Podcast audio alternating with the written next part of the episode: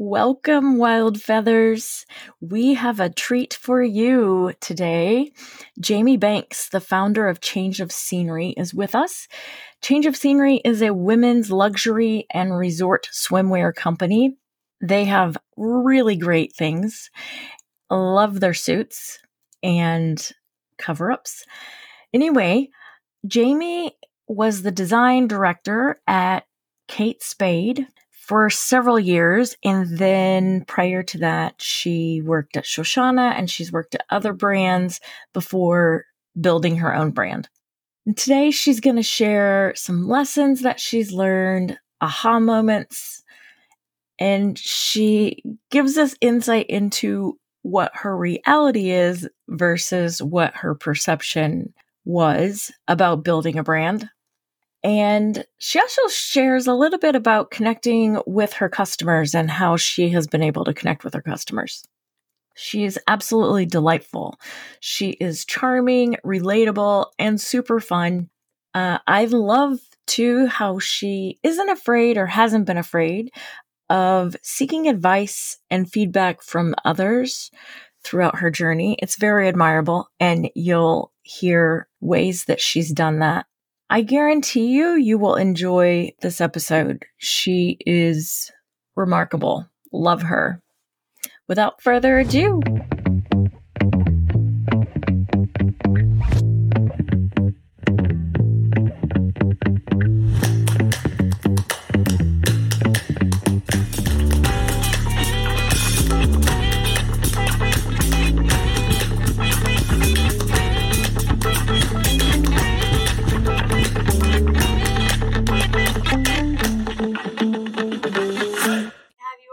Jamie. This is Jamie Banks from Change of Scenery, and uh, welcome. Thank you so much for having me. Yay. Uh, so, I know that, well, there's a lot of stuff we can chat about, but let's just dive in and start off with why did you start? How did you become a journey? Or how did you become a journey? How did you become a founder? That's you. Become a founder? Why did you become a founder and what led you to start Change of Scenery? And we can talk about what Change of Scenery is. Yeah. Um, so I'm a fashion designer by background. I've been a fashion designer for 20 years. Um, and I love design. I love the customer. Um, I love color, print, like all the things. I never ever thought that I would have my own business. Um, my parents were entrepreneurs. Uh, they actually owned an amazing hobby store, uh, basically a toy store uh, nowadays. So model trains, doll houses. I mean, like I had the best school projects of everybody. And, um, you know, when it's amazing, it's amazing. And I even remember in childhood, like when, when sales weren't good, when it wasn't a good year, like it, you know, it's hard. And I always wish that my parents had vacation days and paychecks. And I always swore, like, I will work for someone, I will get a paycheck. I'm not doing this. And, you know, fast forward, me and my brother, my sister, and my husband are all entrepreneurs. so I think it's just something that you like grow up around and it's in your DNA. And like, I mean, my parents have this crazy, uh, yeah, it's in your, it's, entrepreneurship is in your blood. Um, my parents have like a crazy work ethic and, um, and I have the same and my brother and sister have the same. So it's good and bad. You know, I think, um, I'm really glad that I had the experience of working for amazing big companies for 20 years and learning from them and the way things are done in fashion or the way that things shouldn't be done in fashion. I think it's really good to have all different kinds of bosses I've been very fortunate to work for some of the most amazing women, but then I've had experience was where I was like, I will never be that kind of boss. I will never be that kind of leader. Um, so you know, I wouldn't, I wouldn't go back and be a 24 year old founder for anything. Um, I'm really glad that I did this um, in in my 40s, but it was not the plan. I thought that I would work for big companies forever. And I love building other people's brands and I'm very, very good at it actually. so yeah, this is I a whole new this is a whole new ball game, building your own brand. Yeah. Um actually I was listening to one of your other episodes the other day. I forget who it was. And they said nothing could prepare you for running a small business except running a small business. And I've been thinking about it all week since I heard it on your on your episode because I, I think when I um post COVID, I decided to start Change of Scenery. You know, I think a lot of people have a little bit of like a reckoning. Um, you know, what do I want to do next step in my career, the rest of my life? A lot of things in fashion changed very, very much in COVID. Um, and it all sort of led me to this. I, I, had been working on a lot of categories at Kate Spade. I worked at Kate Spade for about 10 years, overseeing um, the women's wear division. So anything apparel or apparel related fell under me. Um, and of course, bathing suits was one of those categories. It was licensed to an amazing company called Swimwear Anywhere, um, which is like, you know, the leader in swim in the United States. And they make swim for a lot of companies. Um, and I loved working with them. I loved working with my team at Kate Spade. Swim is colorful and happy, and you can use like really fun prints and trim, like things that would look crazy in clothing. Um, so I always loved swim the most. And when I was sort of post COVID deciding, you know, what my next step was going to be, I was sort of thinking about the things that brought me the most joy at Kate Spade, like of the 20 categories that I worked on, the things that I loved working on the most, and that sort of the things that just never felt like the customer was really being served entirely in that category. Um, so, you know, clothing, I mean, there's plenty of clothing. There's clothing everywhere from Zara to Target to, you know, the designer brands to everything in between. There's just so much clothing now. It's very different than it used to be. Um, you know, outerwear, sleepwear, those are very specialized, and there's like quite a lot of good outerwear and sleepwear. In swimwear specifically, I always felt like the 20 year olds were very covered and the like 67 year olds were very covered. But for for my friends, for women like 30 plus, let's call them, there really wasn't a lot. Like you were sort of like stuck in the middle. Like, do you want to be too sexy or do you want to be too modest? But there wasn't like a ton in the middle that was really high quality, but wasn't $400 for a bathing suit. Um, and I sort of decided that it was a white space and that I was going to be the person to fill it. That's awesome. Fantastic. I love it. So you touched on a couple of things, and I was just having this conversation with someone, I don't know, I feel like last week, about starting out in larger companies and like the difference and the lessons that you learn and the experiences that you get working in a larger company uh, in the beginning of your career and then transitioning into a smaller versus just uh, jumping right into a startup out of college or not having that uh, that foundation. Yeah. You know what I mean? And I think like I too worked at a larger company and I think just the training and the experience and the dynamics and learning the like you were saying the different leadership styles and how things function, I think that's kind of priceless when you're building a business mm-hmm. of like just having that foundation established. Would you agree? Yeah, absolutely. I mean, y- yes and no. In a lot of ways, of course, it prepared me. I mean, of course, I have a lot of contacts from being in the business for 20 years. So I meet other founders in fashion who like moved from publishing to starting their own clothing line. And I'm like, how on earth did you do that? Like navigating that. I have so much respect for those people because that is so hard. It was so hard for me. And I have a lot of contacts after 20 years. So um, the contacts for sure definitely better to what did they say better to learn on someone else's dime you know so um I don't know, maybe like learning that adjustable straps are important in bathing suits. Like I'd rather have learned that there so that now all of my bathing suits have adjustable straps. It's just like one less thing to be a problem with the customer, right? But there's also like a really big downside to it. At least there was for me. When I first launched Change of Scenery, um, I thought that I needed everything that Kate Spade needed and ah. or any of the big companies that I had worked for. So Kate Spade is like a, a you know multi-billion dollar company. I've also worked for brands like Shoshanna um, or Milly, so they're like you know in the tens of millions in sales. So not small, but not huge still like a pretty decent budget for things. So I launched Change of Scenery and I'm like, I'm going to meet my customer where she is. I'm going to be in department stores and boutiques and I'm going to do trunk shows and I'm going to do all the trade shows and I'm going to have giant photo shoots and be on YouTube and Facebook and Instagram and TikTok because that's what those brands do. And mm-hmm. I, it cost me a lot of money in the beginning and a lot of time because I'm one person and I don't need to be all of those things. I mean, you know, Kate Spade wasn't in 1995 and, and neither was Shoshanna and all those things. They built up their brand. I need to build up my brand. I need to decide what's the most important thing for me to do right now. So that's been a really big learning experience. And maybe if I hadn't been in corporate first, I wouldn't have thought that I could have all of those things. Um, it, it, sounds very obvious to say now that like I can't have all those things, but it, it wasn't really that clear at first.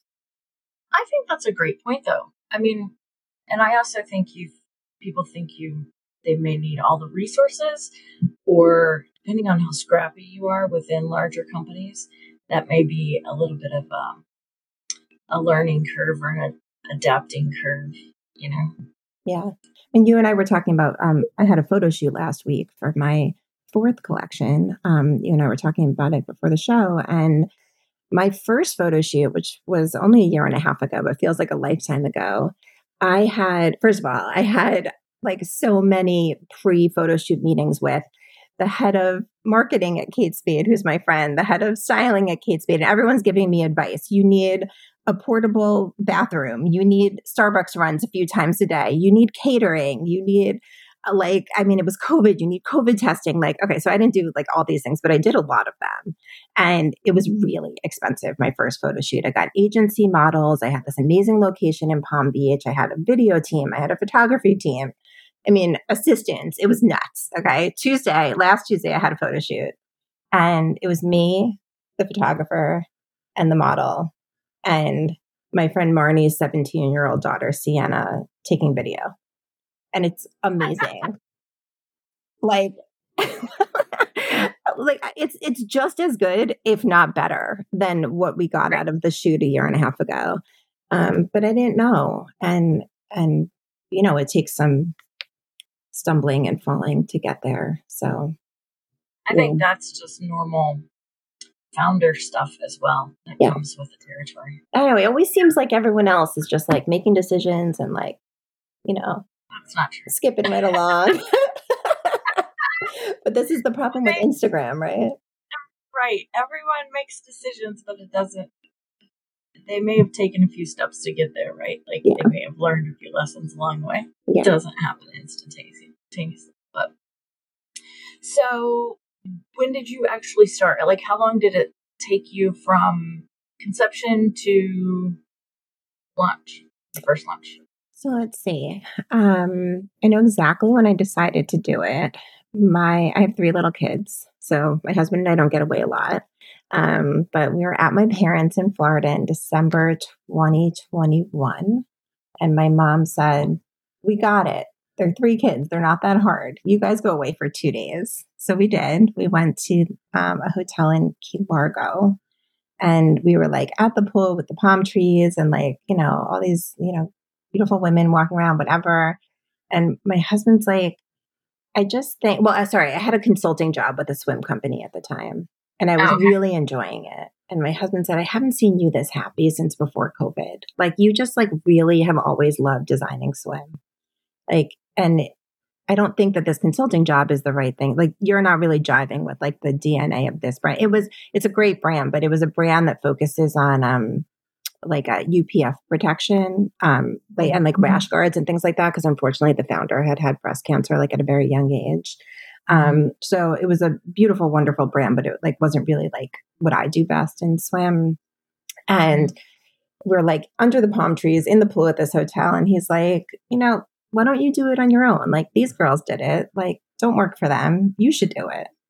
And I said, yeah. I don't know. I never wanted my own business. I'm not sure. And he said, um, you know, why don't you write a business plan? And you don't have to do it. The business plan is like very therapeutic. Like by going through the steps of the business plan, you'll see like if you are feeling like it really is a white space, is there really a customer? Is this like a realistic business that you could, you know, make happen?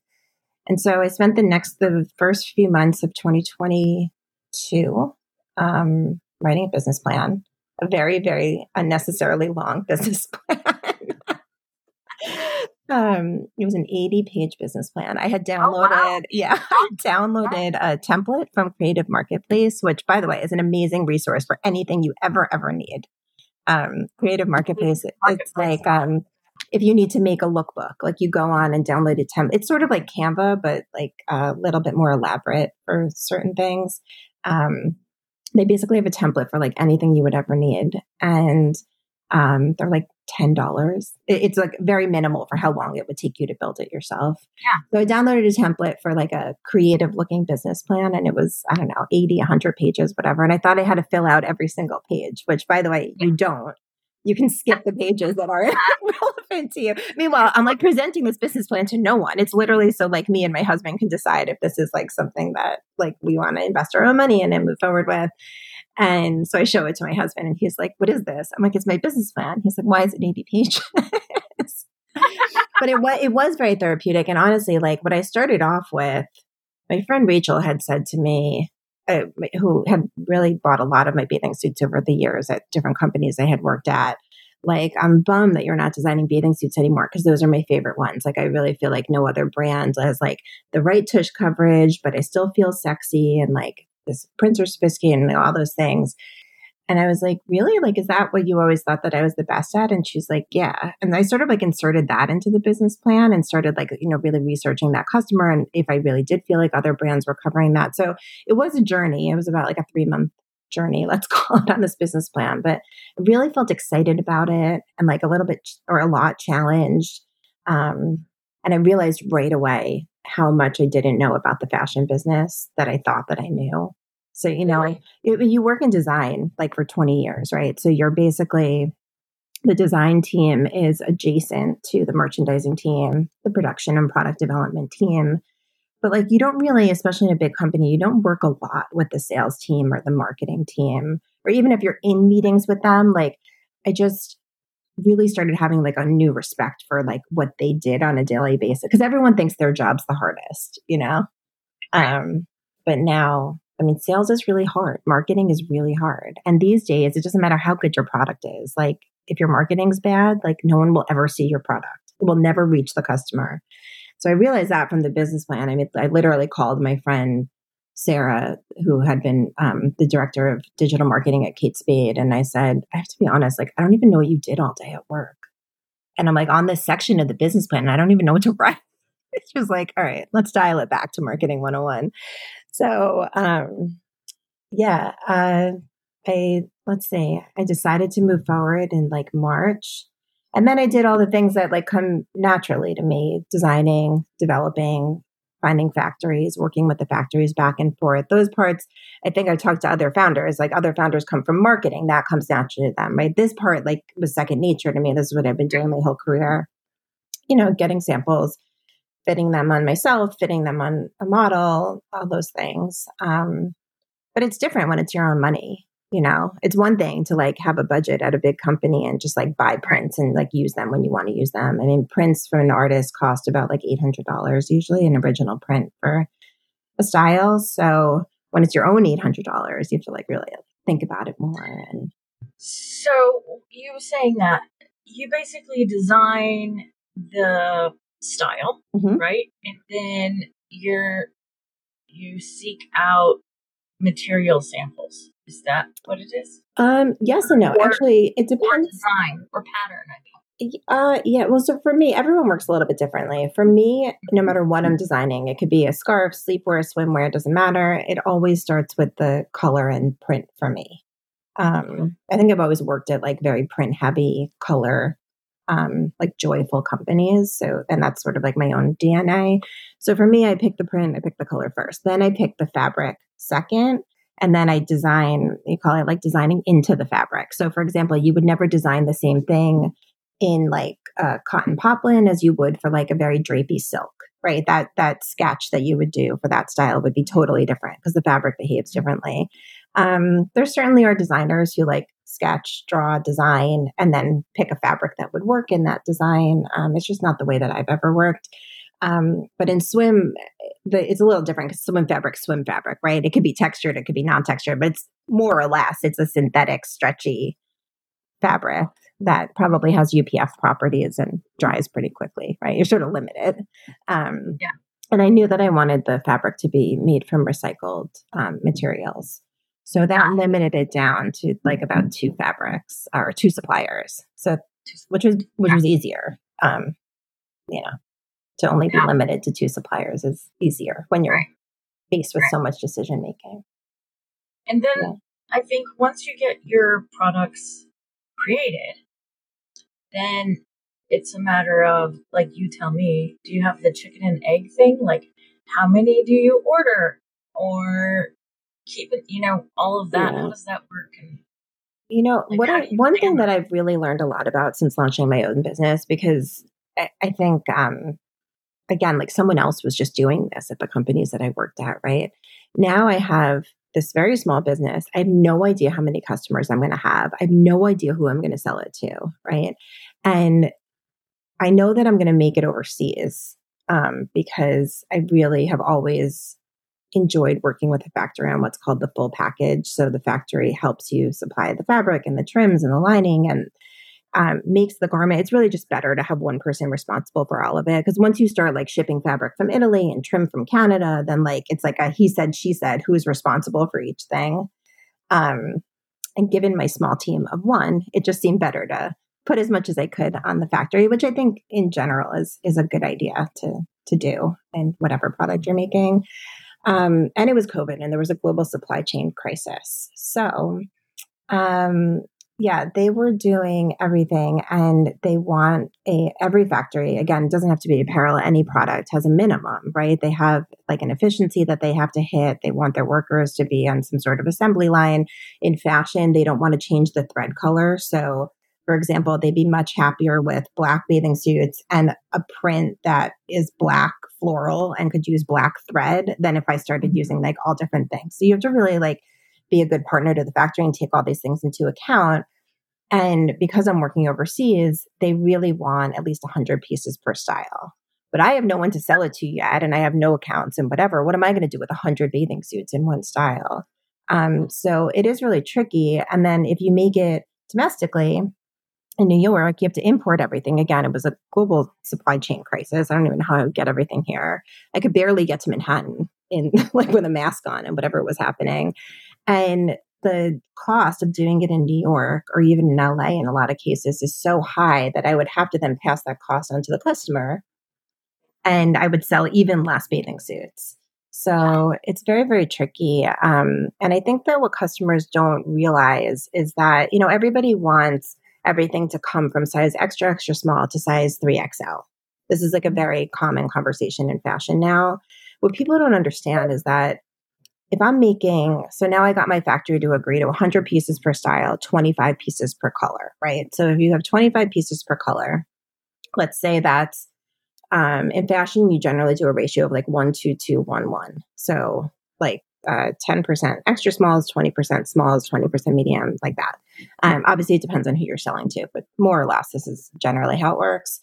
So if I have, let's use a rounder number. If I have 100 or uh, 10 pieces, I'm going to get one extra small, two smalls, two mediums, one large, one extra large. I don't think that adds up to 10, but you understand the point.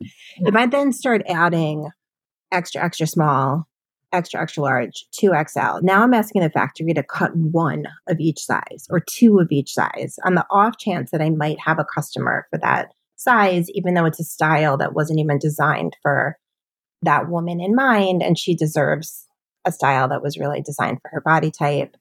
And the factory won't do it. And then they want to charge me a surcharge. And really, that woman probably isn't going to buy that bikini anyway because that's not really the right style for her. So I think people like to sort of like bring up, why don't you have this? Why don't you have that? Because it's because you can't have everything. Like you sort of have to just decide the best thing for your business and the styles and the sizes that you're most likely to sell.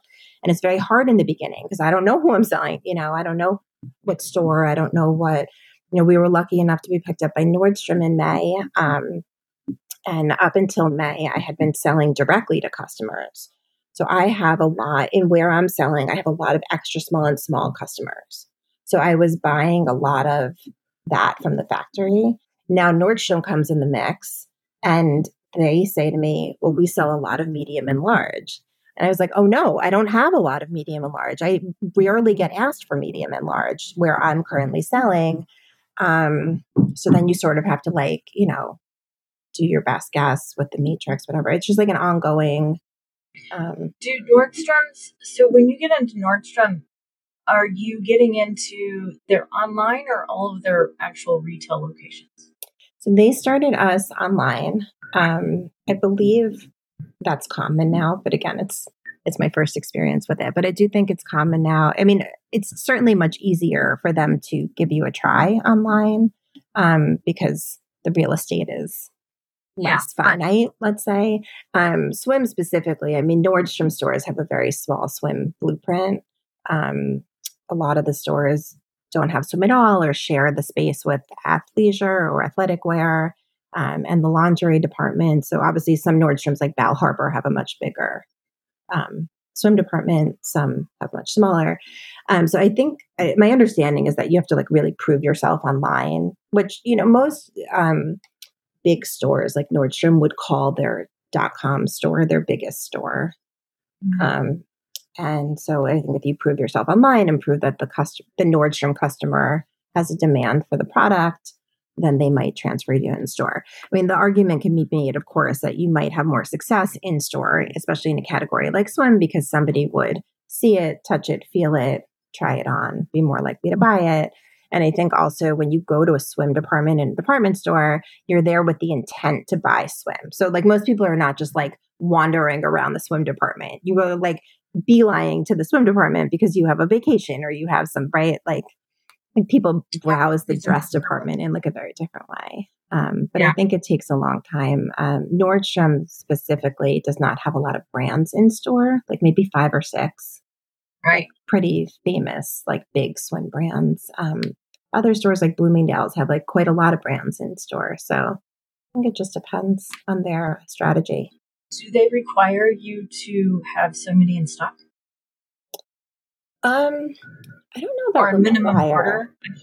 They they do a projection. Um, I mean, you know, again, the internet's like a little bit different. If they were going to put a brand in stores and then you know a big department store like a nordstrom's or bloomingdale's that has like quite a lot of stores in the country they would need a size run um, a size run is basically extra small to extra large, one of each, or usually, mm-hmm. like I said before, two smalls, two mediums, one of the other sizes, in order to, you know, they don't want customers coming and asking for the size and then they don't have it. Right. So this particularly gets very tricky in something like shoes, where you have to have like a ton of sizes for every brand, for every style.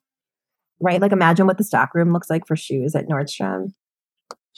Yeah. So, so swim is sort thought, of. I never thought about it. Right. Yeah, I mean, I think even in dresses, if someone really wanted the dress, it was a dress, they only had a medium, maybe you sort of like work it out. I don't know. Yeah. But in swim, you really don't want to buy a bathing suit that doesn't fit you. I, I don't recommend that to anybody. like, like at the very least, you know, a lot of people say to me, I don't know why they say this to my face, to be honest, but like I'll be at an event and people will be like, oh my God, like I, I don't need a bathing suit. I just got the best bathing suit at Target. And I'm like, or, or, or, the thing I hear the most is like, I'm not really looking for bathing suits now because I'm going to lose 20 pounds. Oh, always. Yeah. I hear this all that it's never five. No one ever wants to lose five pounds. It's always 20 pounds. And they say, well, I'm just going to buy my bathing suits at Target until I lose 20 pounds. And I, I mean, I would never say this to a customer, but I'm always like, of all the things, of all the garments you could possibly buy, like buy yourself a nice bathing suit that fits you really well, like right now. Because there's really nothing worse than like an ill fitting bathing suit. Right, right. Um, well, plus, and you only usually get one or a couple, or yeah. you, know, you, you get tons of clothes, right? So, yeah. uh, buy one each size. There you go. Whenever yeah, totally. you reach those sizes, right? Just buy one where you are meet you. I mean, or not to get off topic, but most women unfortunately don't realize that they look beautiful right now because you know now that I'm with be- now that I'm with women trying on bathing suits all the time. Unfortunately, I do I do find that a lot. Um, but yeah, so if you were going to be in store, Nordstrom would need a size run for every single store that they put you in, which is quite a lot of inventory. But online, I think because it's technically one store, let's call it, um, mm-hmm. it's maybe a little bit more flexible. And I can also sort of swap out, like if I have inventory for my own website and Nordstrom runs low, I can sort of like give to them oh, yeah. and be a good awesome. partner, you know. Yeah. So, what has been your biggest obstacle or aha moment? What's been your biggest aha moment along your journey? Oh, wow. Um, definitely, I heard a lot in the beginning. Like, I would be like, I'm making bathing suits for women 30 plus. I'm going to do this. I'm going to do that. I'm going to sell to department stores. This is my business. And a lot of people would say to me, like, you shouldn't be so sure. Like, most entrepreneurs like have a plan and then you sort of have to be really flexible with where the business takes you. Like listen to your customer, keep your eyes open, take, you know, go with what works. Don't keep saying, I'm going to do this, I'm going to do this, because you'll, you'll miss out on opportunities if you do that. Um, and I heard it a lot, but like I kept just being, oh, this is my business, this is my business. Um, but pretty early on, I had that aha moment that I was wrong. I literally thought that I was going to build a beautiful website. And and I did. It's, well, I didn't build it. Um, a company called Soulmark Creative built it. They're brilliant and wonderful. If anybody needs a website uh, design company. Um, I thought that I was going to build the website. It was going to go live, and then I was just going to have like thousands of orders, and people were going to be like, "Thank God this website is live." I I understand like the saying, like if you build it, they will not come. Like you hear this all the time, but it was not obvious to me at the time. And again, I had never worked in e-commerce. I I just designed it, make sure it was beautiful, made sure it fit, passed it off to the other teams right? I don't know what happened to it after that. like I, I right. it's so irresponsible now. I always think if I went back to be a head of design at a big company, they would be like super lucky to have me now. Because yeah. like now, now that I understand like the whole life cycle. But in any case, built the website. It was fine. Like my friends and family placed a lot of orders, but like that does not a business make. And so um, someone suggested that I have a trunk show at like a really nice specialty store um, in my town and they were nice enough to agree and like hundreds of women in town came out and bought bathing suits and luckily the timing was very good it was right before february 2022 school break so it was oh. the first time people were going on in June, yeah. but but the first resort vacation people were taking since COVID. This mm-hmm. was like the first time that people like felt comfortable flying and whatever. And we did amazing. We did like an unbelievable sales day that day. And so my friend in Westchester, which is like sort of upstate New York, said, You should do one here before the vacation. So then I did that. And it's so much work, these trunk shows. I mean, like, it's like, you know, packing, unpacking the car, getting all the sizes, trying on. There's like bathing suits everywhere. And so I did the one in upstate New York and I was like, thank God that's over. Like, thank God I could just sell on the website now that the word is out. And um and yeah, like I said before, like that's not how it works. I realize now that like you have to drive traffic to your website. like unless yeah. it's your mom and her friends, like you have to pay for yeah. advertising to drive traffic to your website. Um and getting into stores was not as easy as I thought it would be. Again, like even with my background, even with my connections, stores have a finite amount of real estate. They have partners that they're committed to. It's not like you walk into a boutique and there's like empty racks waiting for them to find the next big designer, right? So, like, even if they like your stuff, they've already spent their money for the season. They can't tell their existing vendors, like, bye, sorry, we're not taking your order because we found someone better. Like, it doesn't work like that. They have relationships that they've built over years and years. So, I'm thinking I'm going to like call the swim stores all over the country and tell them I started this brand. And they're also going to be like, it's about time sign me up. Thank goodness. Like send me 40 bathing suits, you know. So so that didn't happen either. Um and so very, very quick back to the aha moment. Um what was working was these trunk shows. And so I started planning more and doing them at private homes at friends' houses and country clubs and pool clubs and um, shopping events and it's it, when I wrote that business plan, all 80 pages, not one of those pages said that I was going to be packing up my car with all the bathing suits and traveling around the country. Page 81, the addendum. but like it, it works. It totally works and like it's fun and um and I get to meet all the customers, which has been like an amazing side effect that I didn't expect. So all, you know, the 20 years that I worked in a corporate office and like an ivory tower, right? Me and my design team di- designing for customers, we would never meet. We would never talk to, no idea where she's going. You know, now I meet them and they tell me like, I wish this covered more. I love this because I can never find a bathing suit that like feels this way on my chest or I, am so glad this has adjustable straps. I wish this didn't have XYZ. You know, like people are not shy and and they like meeting the designer and they like, you know, being styled by, you know, I mean, I really care and I'm like passionate about the product and and there's bathing suits everywhere all the time. I mean, you have to really try on a lot to find the one, and that's fine with me. And and it's really fun. And then because I like form this relationship with like, I mean, literally like hundreds of customers, they send me the pictures from their vacation. And like, that's been the most satisfying thing. Yeah, it's so nice because like, you know, someone buys something on a website, you don't know who that person is, where they're going, like, that they never treat themselves, whatever. No, I'm like meeting these women. They're all saying, like, I haven't bought myself something for vacation in five years. My kids all get new stuff because it doesn't fit them anymore. My husband gets new stuff because I don't know, he's a man.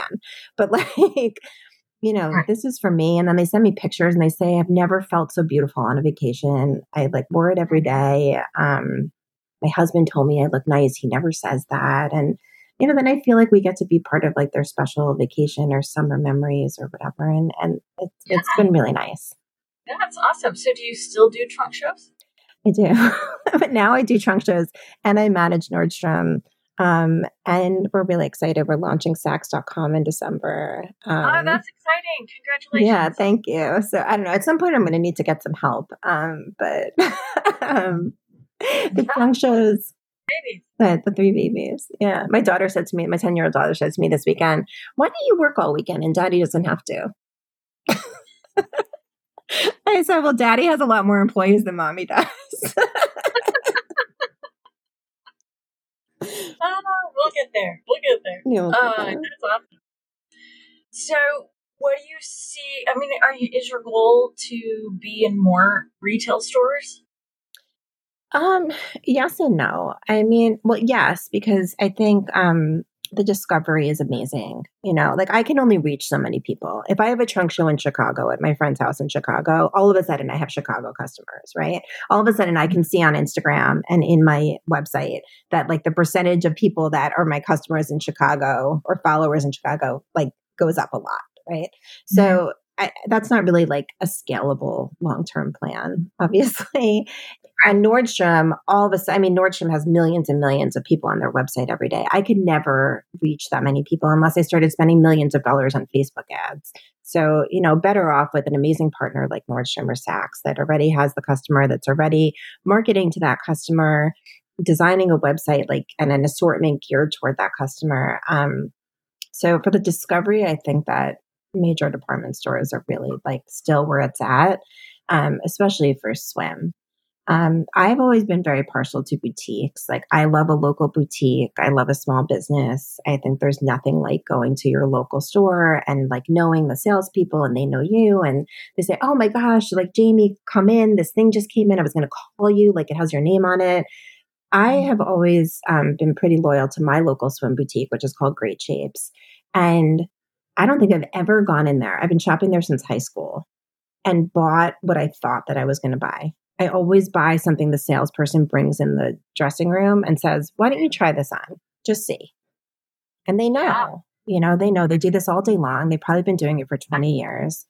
Um, so I very, very much believe in small boutiques. Um, they're struggling now, unfortunately. Um, you know, everyone has my parents' business closed because they couldn't compete with Amazon. Um, Really? And um, and I think that that is hard. But you know, I would love change of scenery to be in more high end local boutiques, um, resort boutiques. I mean, there's nothing like a resort boutique. That customer is like ready to wear swim, groomed for swim, ready to spend money. Not sure. going to return it. So those are good. Yeah, um, and no, I, I, I can't like drive my car around the country for the rest of my life doing these trunk shows. So Right. So I don't know. Yeah. I do love them, but I would like to get to a place where I could do them because I love them and I love meeting the customers and I love how much I learned from them and not because I have to. You know. I think that customer feedback is tremendous. Mm-hmm. And I'm also shocked that companies like Kate Spade or any of those do not gather this consumer research well, they do. Um, they hire like outside agencies to do it. It was actually like one of my favorite things to do at Kate Spade. They hired this company called Red Scout, which is like a pretty good like um, I don't know what they're called. They basically go into the Kate Spade stores all over the country and they talk to customers and they talk to the managers and they like ask the customers like what's your job how old are you you know they like and then they come back and they present to the design team or the merchant or everybody their findings And so you sit in this room and they say, like, who does everyone think this customer is? And of course, like all the young designers are like, she owns an art gallery. that's always the answer because that's like the dream, right? You want like your customer to own an art gallery so she can wear like crazy cocktail dresses. And then, of course, Red Scout is like, she's a lawyer in Minnesota and like has to wear a blazer every day over her like dress that has to be like to her knee or whatever. So that was always really fun. But you know, there's no time you know, there's 12 collections a year that the team's trying to put out, plus special collection for Saks, special collection for Chinese New Year, special collection for the Oscars. I don't know. I mean, fashion is crazy. It's like a crazy hamster wheel these days. And so at a big company, like there's just no time to, you sit in the meeting and it's fun and it's interesting and you take away what you can take away. But like to dissect it or to, you know, I always, loved working in the Kate Spade stores. Like during Christmas, they would encourage us to do it because they needed extra help. And like, we should learn. The designer should be in the store. But there was no time, you know, I would do it once a year and I would always say I would do it more. But like, when? You have to get your job done. Right, right. So that's a lot of collections. It is a lot of collect. Well, that's another thing I love about Swim. Swim has two collections a year. but ready to wear clothing has a lot. I mean, think about a store. There's so much clothing now. So yeah, much. I know. I know. There is a ton. I volunteer. It's a total side note, but I volunteer sometimes at our neighborhood clothes closet. Mm-hmm. So it's for um, you know everybody does instead of Salvation Army. It's somewhat, but they give back to the community of people. Oh. It goes along with the food bank kind of scenario. And what we, what the clothes closet doesn't use then gets passed off to Salvation Army. But the amount of clothes that comes in on a daily basis is absurd. And I'm talking daily, daily. It's crazy. Yeah. Crazy. It is. Um, yeah, it's a whole whole nother podcast. Fashion. Right. Right. Right. But this is a big reason, you know, for change of scenery. Obviously, the bathing suits can't be recycled back into plastic right. bottles. Um, but I knew that if I was going to start a company and put more product into the world in 2023, like I had to find a way to, you know, once you decide, the best thing you could do for the environment is to not make any product, right? Um, once you decide you're going to make product, like I did, then like you know what are the things that you could do the best so the bathing suits are basically um, a, a, factory in north carolina takes plastic bottles that are either found in the ocean or like littered on the beaches or things like that they melt them down into um, nylon pellets and then make it into thread that then becomes the fabric for the bathing suits um, which is amazing. So at least it's not virgin materials. And you, you, can't do this in every category, but it happens to be fairly easy to do, albeit expensive, but easy to do and swim. Um, and the fabric is beautiful and soft and has like all these incredible properties. So that's great. Um, and then I really think, you know, I, I mean, I'm not a fan of fast fashion. I think you know, a woman of a certain age, maybe fast fashion like isn't always like the best look. Like, you know, young young kids in fast fashion, I think is sort of fine. But I understand like people have what they can pay and and what whatever that is. The problem with fast fashion is that you can't wear it that much. Like it doesn't last very long or whatever. So change of scenery. I wanted the quality to be amazing. You know, like you said, you don't need so many bathing suits. You could buy one one change of scenery bathing suit should last you like a very long time, especially if you take care of it, like we recommend. You know, don't go in a hot tub in your nice bathing suit. Really? Yeah, a lot of people don't know that because know that. if you have your bathing suit in very high temperatures, like a dryer or a hot tub, the elastic will melt and it will not. It will over time it will wear down the elastic and then it won't fit you as well. Hmm. Yeah. Interesting. Yeah. Um, so yeah, I don't know. I think the combination of not using virgin materials and making a product that could last a woman a very long time hopefully helps a little bit. But you know, it's not.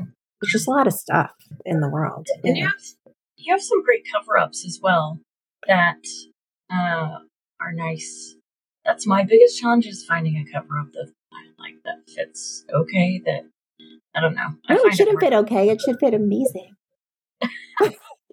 you want to feel amazing. No, because I'm with these customers all the time. I can tell right away when she puts it on. There's like a moment when a woman is trying something on, bathing suit, cover up, doesn't matter, that she like looks in the mirror and there's like a one second time that I can see in her eyes. She either thinks she looks great or like that's not the one. And if it's not the one, like, um, if she doesn't like it then with just me, she's not going to like it on a beach of hundreds and hundreds of people, right? But that's like the best feeling for me when she looks in the mirror and like knows that she looks amazing. Cause I think, you know, you're on vacation, everything's magical, everything's beautiful, or in your backyard at your pool, whatever it is. And mm-hmm. you're like having this wonderful time with your friends or your family. And then like you feel like sort of you know, schlumpy. Is that an okay word to use? Like that's not good, right? Or you're wearing your jean shorts from like college because like that's what you still put over your bathing suit.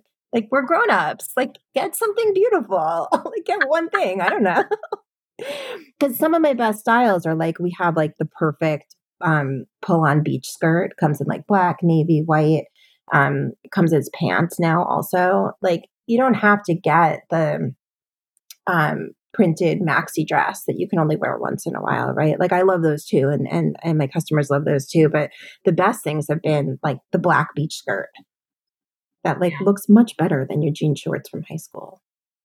Right. You know, and the, the price is very reasonable and it's machine washable and like you'll wear it all the time. That's awesome. Yeah. That's awesome. So now you're getting ready to launch a new, you just did this uh, photo shoot. So mm-hmm. you're getting ready to launch a new um, line? Yes. Um, the swim season for the whole industry starts in resort. So um, let's see, fashion is called like the year that you're in. So if you are buying clothes in spring, then it would be spring 2024 collection. And in summer, summer 2024 collection, all the way to holiday, holiday 2024 collection would be for that Christmas. But swim is a little different. So swim starts in resort, which delivers in November of the year before. So this collection is Resort 2024, will launch in November 2023 which is very ah. confusing. But that is because it should last the woman all the way through the swim season of 2024. Does that make uh, sense? Because, yep. like, uh, in your mind, like you might shop for a new bathing suit for your Christmas vacation, and then that would be your suit that you would wear all the way through summer. It's like the fall so is like a reset. Time to get a suit then, like November. Yeah, it's actually the most popular time for women to buy a suit um, because I think women, in, in, my experience, everywhere I've worked and also for change of scenery, women are much more likely to invest in themselves for like a resort vacation or like some sort of mm-hmm. vacation than they are to like go to the pool with their kids in June or like lay in their backyard. Right. You know, right. Plus, if you buy it in November, then you really get like seven months of use out of it. You might get a few vacations out of it and the whole summer, right?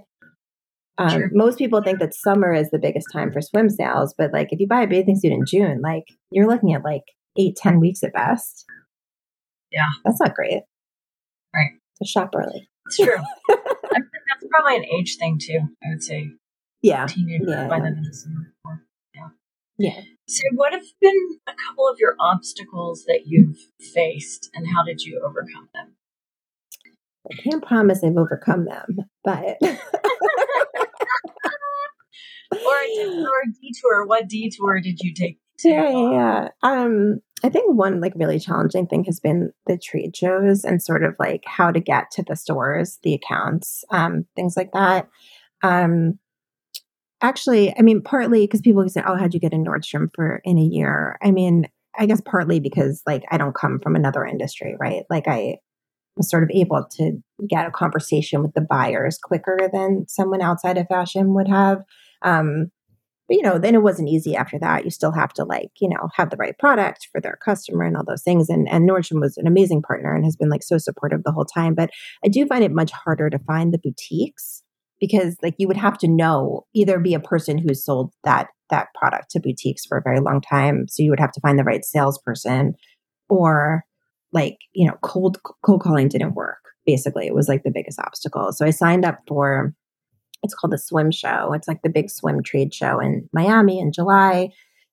Again, back to what I was saying in the beginning, because that's what you do. Like that's what has always been done, as far as I know. Every big company that I worked for, it's July, you go to the swim show, right? I never knew how much it cost. I never knew how much work it was. I just knew like we designed it, we gave it to the salespeople, they go to the swim show. So I thought that's what I'll do. And it was way too quick. I should not, if I could do it again, I wouldn't have done it my first year. I wasn't ready. I didn't like it. I was still figuring out what the brand was, who the customer was. I wish I had like a whole year of being at those trunk shows with the women before I started like telling third party accounts what my brand was. Um, so that's definitely something that I would do differently. I I knew nothing about trade shows, and maybe I could have asked for more help. I mean, I think that I probably should have asked for more help in a lot of cases, but you you talk to the trade show people. I realize now that they're salespeople, so of course they're trying to upsell you at every point. But at the time, I thought they were like my friends who were trying to help me along, like the journey of getting to a trade show. I um I picked. It's a lot of work. I picked like the least expensive booth. I think it was like nine thousand dollars. It came with two racks and like a table and and then they have like a union that you have to hire for everything. So if you want a plant you have to get it from the plant union. And if you want your logo on the wall you have to get it from those people. And if you want an extra rack you, you know the carpet has to be from these people whatever. So i do everything they tell me. And any these people like email you do you want lists of people coming to the show? I'm like engaging them all in conversation. Now i realize it's like sort of a scam. All in all I, I got a model for all three days because this is what we always did at big companies all in, the trade show cost me $16,000. I stayed at a hotel. My parents live 45 minutes away from this hotel in Miami, but this is what I thought I needed to do. And I got no orders, zero. And I mean, it was devastating. It was really, really devastating. I mean, that's a lot of money anyway. It's a lot of money for me for the startup. Um, we're bootstrapping the whole thing. And I like, I didn't know how else to reach accounts. Like, I thought that I was going to go to this trade show and then I would just get accounts. I mean, clearly this is like a recurring theme. But I, you, I just thought, say again. Have you been back to that show? Um, so I didn't go back to that show. That show was not the right fit for me. I think the brands adjacent to me or the brands that showed at that show or much bigger brands. I mean, I was like this little tiny fish in the corner. And then like the booths next to me were these like gigantic, custom designed, like blown out brands that had appointments all day long. And like, I, I got like, no one even knew I was there. It, it was not a good fit for me for a new brand. Um, so, I mean, you can't swear off trade shows forever. How are you going to reach the accounts? Um, I brainstormed for a long time and then finally landed on I needed a showroom. I needed to pay somebody a commission who was an expert in reaching those accounts. Um, I've since partnered with an amazing showroom, and so now they're guiding me, like what, where to go, what to do. So this past summer, again, not perfect, but much better. I went to a different trade show also during Miami Swim Week, but there's eight shows. So that first show was not a good fit for me. I went to a show that was a much better fit for me where all the booths are the same. No matter how big of a brand you are, everybody gets the same booth. So that felt much better. Mm-hmm. Um, actually shared a booth with one of my showroom's other brands. So it was it was less expensive to begin with and then about half the price anyway. Um, and just, you know, did what I could to take from the learnings, listen to my showroom about some things I could do. And look, it wasn't perfect. Like my hangers were too big. I had too much product. I, somebody wanted a model, told me, I said, I don't have a model. She said, wrong answer. so what am I supposed to do? Last year I spent $4,000 on a model. I couldn't do it again. So I don't know. Maybe I would have gotten that account if I had a model. You, you know, you do the best that you can, but I just, I've just learned like, it is very hard to pick yourself up and, and move forward and stay positive after spending $16,000 and getting no orders. You know, I, have yeah. since talked to people that say like, for the trade shows, you basically want to like get more in orders than you spent on the trade show. Yeah. I mean, I didn't even come close. Um, it almost makes me wonder, um, given that type of, um, those types of trade shows, if you went as like an attendee to figure out which one's best suited and mm-hmm. kind of get the lay of the land if you haven't been to them already before you invest at least as a bootstrap startup, like 16 grand is a lot to um, eat. Yeah, no, people, uh, that, that's actually like a great idea. And people have even suggested to me, because there's other swim shows and uh, there's a bunch in California. Um, that the cost of a plane ticket to California to check out the shows would be a lot less than wasting your money on a booth, you know. So um yeah, I think I will like from now on just like try to experience the tr- the trade show before I commit to it. Um Yeah, just I mean I if I guess I'm just thinking out loud for anybody that thinks they need to go to trade shows. I've done that before back when I was in you know, you spend hundreds and thousands of dollars getting just getting your stuff there if you're not yeah. driving. Yeah. Shipping everything there, then manning it, and then it may not be your customer and you're proud, right? So, um, I don't know. It just sounds like that may be an option. Can you attend as an attendee without being a brand? Yeah, some of them are harder to get into than others, but like more or less you can get in. Yeah. I think, yeah. especially now because attendance is down a lot. Like post COVID, a lot of the shops don't travel as much anymore. Or now that people can do like Zoom appointments. I mean, not, I don't yeah. think they're as effective, but of course, a lot of people think this. So, um, right. yeah, I think you just have to like focus really hard. Or I found that I have to just try to stay positive and focus really hard on like what did work, if anything, or, you know, if everything didn't work, then like, what's the other way to do it? Because right trade shows work, right? People get orders at trade shows. People meet accounts that they never would never have been introduced to at trade shows. So um I, I do still believe in them, but like you said, like you just find the ones that are good for you. Yeah. yeah. I think it's it's great. I mean, I'm sorry that you didn't get any orders and that is um, hard to mentally get over, I think, for a hot minute whenever you're a startup. But in the bigger scheme of things, I think that there are detours and lessons learned and things you can move forward, right? Like it's not yeah. going to um, take you down, shall yeah. we say. Interestingly, it, again, like um, back to that, I never thought that I would be doing these trunk shows all over the country. I've gotten two of um, my my best boutique partners because I did a trunk show like in that city and all the girls at the trunk show who bought bathing suits from me would say, Oh my God, you've got to meet the owner of this store in town. Like that's where we all buy our bathing suits. She would love you. Um, I didn't need the trade show for those. You just sort of have to be right place, right time. So I've also learned, like, I really thought that that swim show was like the only way I was going to meet accounts. And it's not, you know, things happen all different ways. Right. Right. So. This whole trunk show thing reminds me of another brand. The woman has spent, the founder, she spent her whole life in um, textiles, and she's more on the kitchen side of things, though, like towels and things Ooh. of that nature. But um, she started her own company, and uh, she started at selling at like marketplaces and um, art shows and things of that nature, and now she's in like the Targets and the Meijers and those mm-hmm. types of stores. But her initial strategy was going local and word of mouth. Um, and it was interesting to me because most everyone that I had spoken with with a brand is always wanting to go to the big boys first, right? Mm-hmm. Like, I want to get into Target, I want to get in this, but it's the word of mouth has power. Yeah.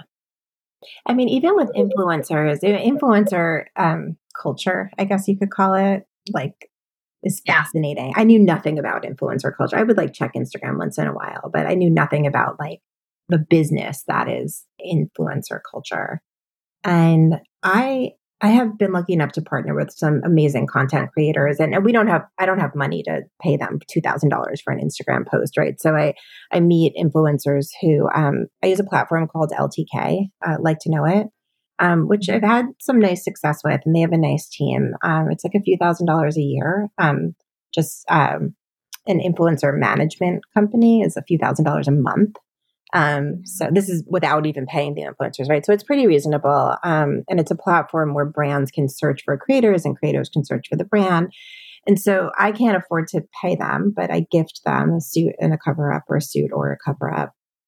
And, um, and it's mostly creators that, you know, are a good fit for me. They're also a mom or they're, you know, a woman or they're a travel someone who travels and um and they believe in the brand and they like the product and they are happy to promote it for me or whatever it is. Um, but I haven't seen like tons and tons of success from the posts. You know, I think like um, you know, they have to write hashtag ad, which is fine. Like it's a law. And also like that's good. I think people should know that they didn't like promote it on their own. But um, you know, every time a, a influencer posts, maybe we get like a few sales. But if one of my friends, like a normal person that has like 300 followers on Instagram, right, a private account, posts like wore my change of scenery bathing suit the whole week in the Bahamas, like it's my favorite. Like my friend started this company, follow her. I will see like an uptick in followers, an uptick in sales, like messages. I just think that the word of mouth from like actual people that you know and trust is so much stronger than like some quasi celebrity that has like 300,000 followers right, right. and gets paid to promote things. Yeah. Um, so yeah. Well, I feel like it's getting overused. Obviously, yeah, are, are huge, but now, I mean, I've been on the TikTok craze. I've done several things. I bought so, several things because, and now I'm like, I don't buy it because a lot of them have been such a bust, right?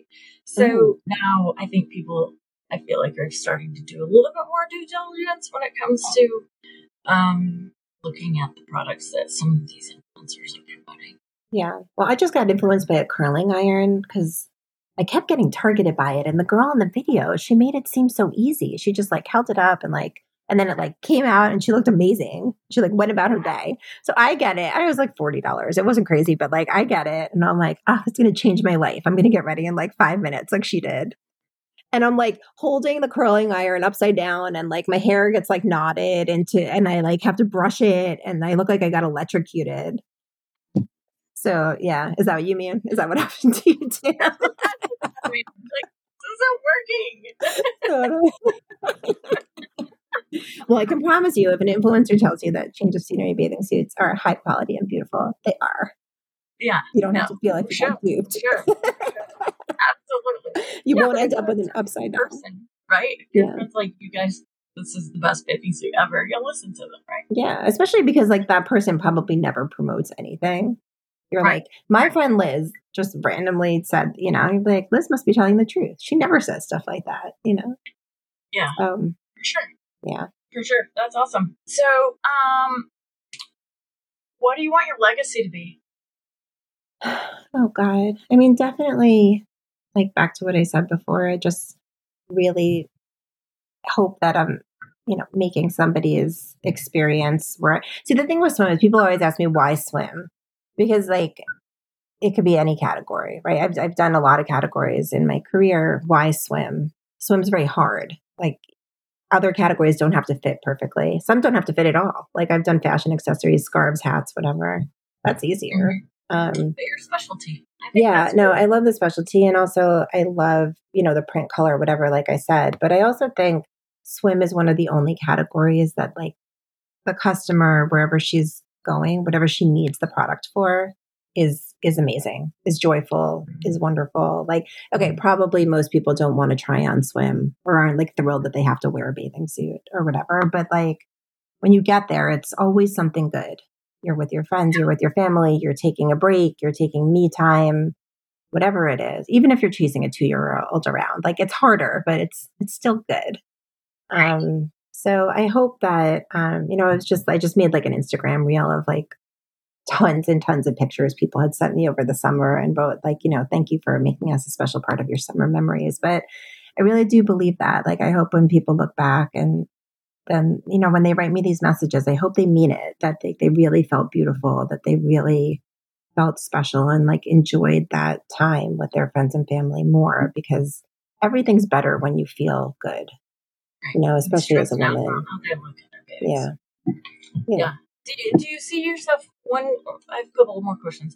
Do you see yourself expanding beyond swim someday or right now are you thinking you want to be the go-to swimsuit for this cat for this particular costume? Yeah, I think um like having done so many categories in my career, um, and that has to be done, especially at public companies, right? You have to keep growing. You have to keep like showing more expansion for your investors and whatever. Um, that felt exhausting and also like you never feel like you're really good at anything you know? Like when there's so much product and so many different things you're like everything to no one. What's the saying? That uh, like the jack of all trades. Jack of all trades yeah jack of all trades um, master of none. Exactly. That doesn't feel good to me. Um, so you know part of the reason for starting this brand and taking a break from corporate life is like I just wanted to feel like the expert and I want to be the expert in something. I don't need to be good at a million things. We're bootstrapping the business. I don't have investors to answer to right now. I just want to be the best at swim. And I want to be the best at swim for this customer. So sometimes people come to me and say, Oh, I really like a skimpier bottom. Like, do you have any skimpier bikini bottoms? And I like, you know, very gently just say to them, like, I don't right now. I don't believe that this customer that I'm servicing really wants that. And if she did, and if I started hearing it all the time, like, sure. But I do believe that there's lots and lots of other companies you can go to for a skimpy bottom. And that's not my brand. That's not my company. I want to be mm-hmm. good at making product for the woman I said I was going to make it for. Mm-hmm. Um, and, you know, one day would I love to do plus size? Sure. But like, I would do it right. I wouldn't just like start making my current styles in 3XL. That's not fair to the 3XL mm-hmm. woman. She deserves like a proper bathing suit designed for her body type that will make her feel beautiful. So, like, no, I don't want to start making, you know, there were swim brands that launched a few years ago that all of a sudden make like flannel shirts, sweaters, luggage. You're sort of like, what? Like, I thought you were a swim brand. Like that's confusing to me. Then I feel like you're not the expert anymore in swim. Right. You know, I want people to think I'm going on a vacation. I need to be in a bathing suit. Who's the best at that? I want them to think of change of scenery. So the natural expansion for me would be um, extended sizing, which would either be all uh, modified styles for a plus size woman, and also um, more D cup styles. So in swim, extended sizing is also styles that are designed for a woman with a bigger chest size. Um, we have underwire coming out for the first time in December in three styles because that's something I heard a lot. Um, so I'm really proud of that, expanding into D cup styles. Um, and then if we ever did expand, it would be very thoughtful into resort adjacent products. So, um, like I have a big history and experience in fashion accessories, so straw hats, maybe tote bags, but like all things that would make sense for like the world of what she's already shopping for from me. Mm-hmm. Um, yeah. Not flannel yeah, shirts. Sure. We're not going to make flannel shirts. that has to be a different company. change of change of scenery to the mountains. I don't know. yeah.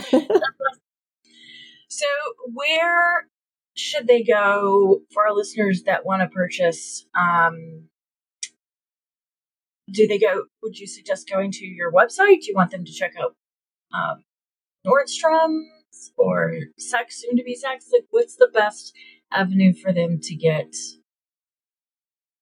bathing suits and cover ups. You can shop change of scenery however you feel comfortable. Obviously, um, we have www.shopchangeofscenery.com um, and our Instagram is at shop change of scenery. You can also shop on Instagram. Um, if you DM on Instagram or email on the website, it will go to me. Um, if you have any like styling or fit questions or anything like that, I always encourage people to ask.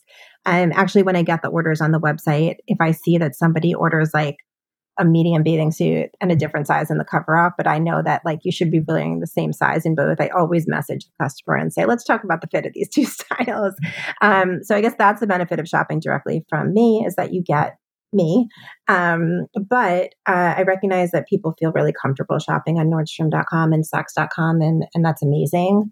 Um, and so please, by all means, check us out on there too. Um, same product, same great product. Yeah yeah, follow her on follow the company on social media because you'll get to see when they launch their new lines, which is coming up in a month or two, which is exciting. I, w- I can't wait to see what's coming up. Uh, and we also have a special discount for you all, and we will include that information below. So take advantage of that. Jamie's been very, very kind to our listeners. So um, we are so appreciative that you took some time out uh, to talk with me. I greatly appreciate it, and I'm super excited about what you're doing and your success so far. If there's ever anything that we can do, well, I'll just ask. What can we do to help? How can we help you succeed? Oh, well, I think if you could wear your bathing suit and spread the word to your friends, that would be, that's always yeah. the best thing. If you like the product, please spread the word to your friends. For sure. Yes. I will not be modeling uh, my suit on Instagram, but I tell you it's great. oh, Brooke, fun fact. I also don't model my bathing suits on Instagram. I don't tell anyone. yeah, I don't think that would that would not go oh, very well. Oh, beautiful. All right. Well, now I'm now I'm going to make you send me a picture from your next vacation. Yeah. Right. Right. Right. I'll send you one from here up. How about that? Yeah. Um, and I love what you said when I sent you the bathing suit. You said, "Well, now I have to plan a, ba- change of scenery." Yes. So if yes. the product can inspire you to plan something, then that's the best thing. Yes, I love that plan words. That's fantastic. Well, thanks again. Like, keep us posted on all the new line when you're ready to launch the new line and all the fun stuff and we will spread the word for sure. Um, I have some ideas of some boutiques that I'd like to introduce you to as well. So, um, yeah, I mean, who needs a trade show? Yeah, right. we have boutiques that do like um they do a show a week of like a live oh. Facebook show, show, a live Instagram show, and I'm not kidding you they probably have 200 orders every single week. That's amazing. They, yeah, it is. It's amazing. Huh, all right, I want to meet uh, those We have two stores like that. Very it's crazy. Cool. Very cool. Yeah. Yeah. So there you go. There's an idea. uh, a live, a live shopping experience. I love it. Yeah. Anyway, all right. Well, you take care, and I will be talking to you soon. And uh, let us know if you need anything. Will do. Thank you so much for having me. Thanks. Okay. Bye bye. If you enjoy listening to our podcast, subscribe to our channel, The Wild Feather. If you want to learn more about our guests or their products and companies, you can visit our website at thewildfeatherpodcast.com. While you're there, you can sign up for our newsletter to receive info on our upcoming episodes. Follow us on social media to get the latest deets. We're on all of them, so pick your favorite and follow us.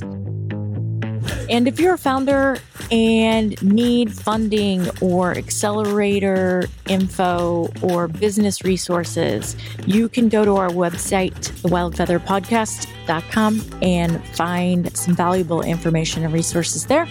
No matter if you're a founder, you're an investor, or what your path is, just remember you were born with wings.